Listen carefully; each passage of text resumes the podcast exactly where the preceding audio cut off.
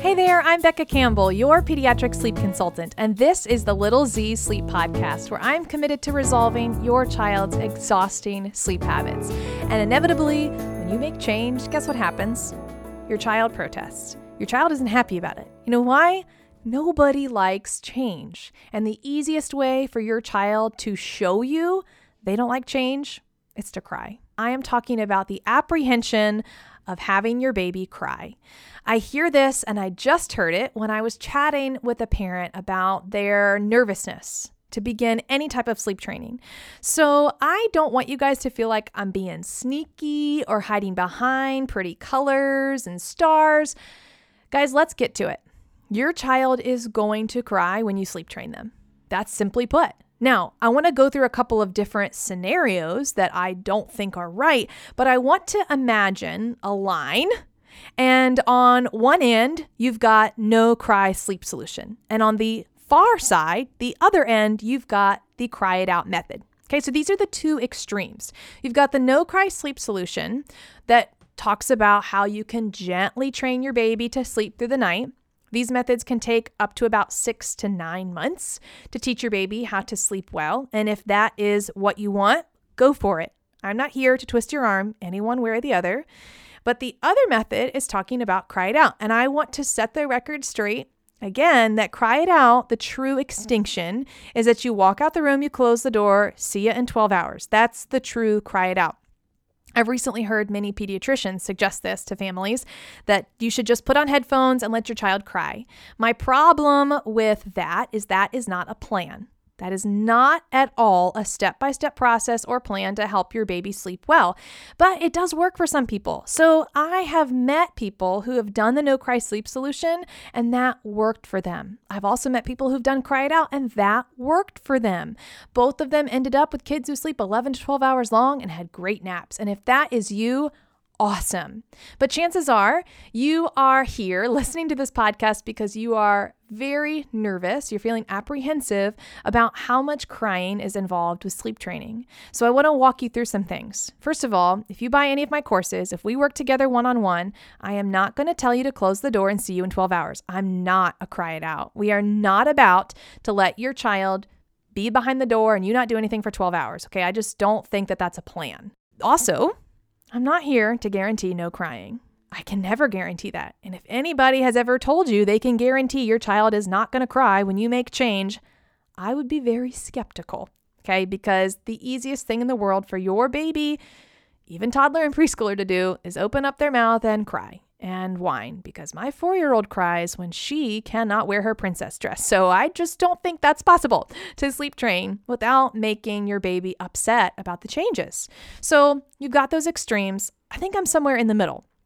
Because while we definitely want your baby to learn quickly how to sleep, it does mean there's going to be crying involved. I tell my families on the first night of getting started with e coaching or personal coaching, I can call an average for your baby that's about 4 to 16 months old, it can take about 45 to 60 minutes for your child to fall asleep, to choose to go to sleep. That's about the average. That doesn't always mean that the child is crying that whole time. Sometimes it does. However, I have had outliers. Children who get in that crib, roll over, and fall asleep within five minutes for the first time ever, and have had all the way up to two and a half hours. So there is, of course, outliers on this, but the average is about 45 to 60 minutes. I'm never going to shy away from that. I want you to know what you're getting into. But I don't want to say what you're getting into and you think that that is going to set the tone for the rest of your time. Night one is the hardest. I will never sugarcoat that. Making change on night one is difficult, but you have got to be seeing measurable success. And I will say this every day of my life as a sleep consultant.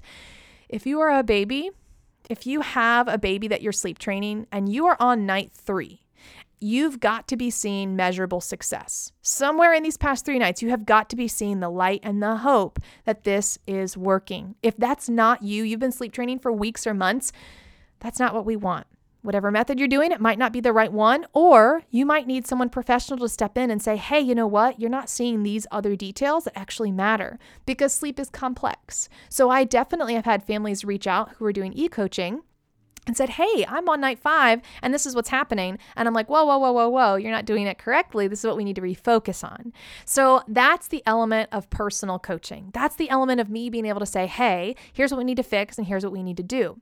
Majority of the time, when you get into e coaching and you follow the step by step plan, you've got a kid sleeping through the night because you have a plan and that baby was ready. But you've got to see measurable success. You've got to see by that third night, this is working. Okay. I also want you to know if you have a toddler, we're not going to really see the light on the third night. You're going to be working, working, working. And when then that first week, you need to be seeing that things are looking so much better, that bedtime is becoming a lot more structured. They're not fighting you on bedtime, that their night wakings are going down. As we get to the preschool age, it's definitely a three to four week process of undoing years of habits.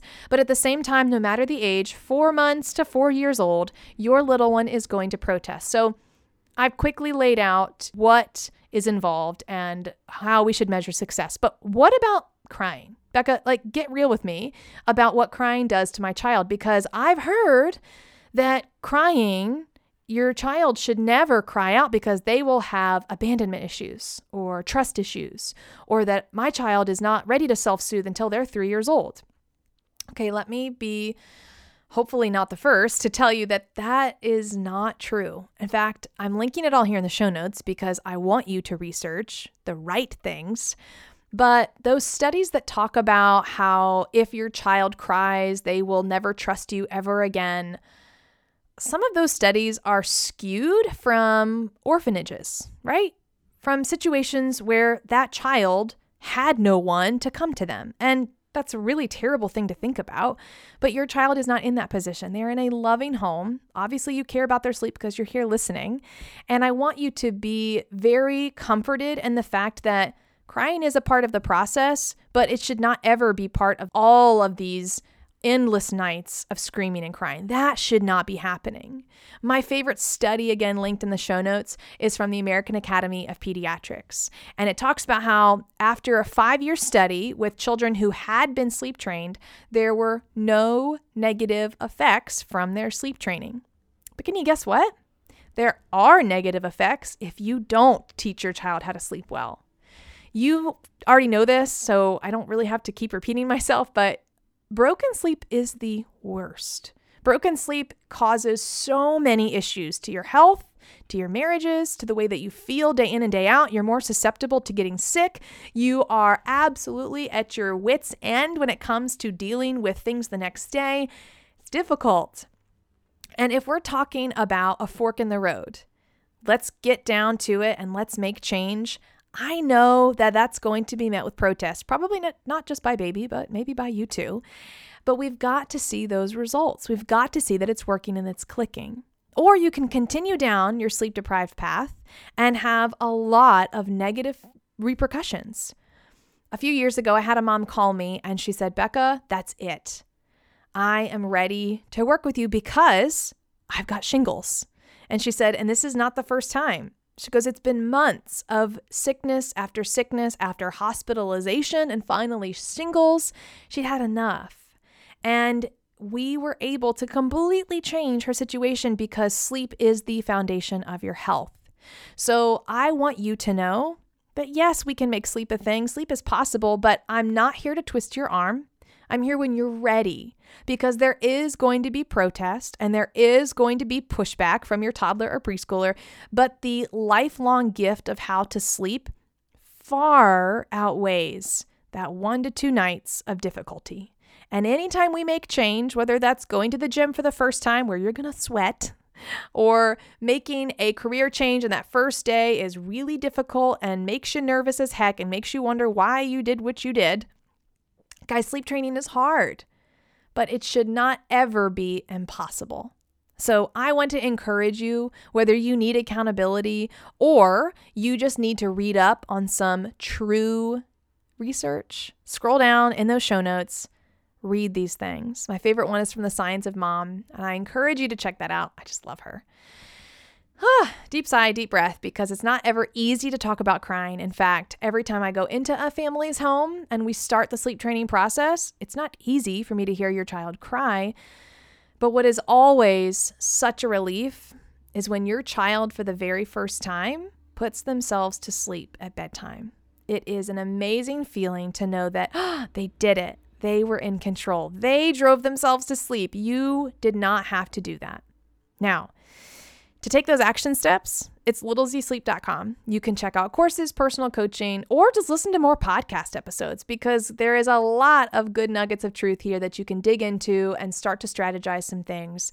Number 32 and 31 are the most popular episodes talking about the toddler and the baby bedtime routines. That's a great place to start. But I want to be here to send you virtual high fives and hugs because sleep training is difficult. Your child is going to protest and you are doing a great job. So I hope that gives you some insight into my sleep philosophy, where I stand on this line between no cry and cry it out. There's going to be some crying, but I want to be here to give you a plan, step by step process, and a step by step plan, and accountability if you need me. Sweet dreams, y'all. See you next time.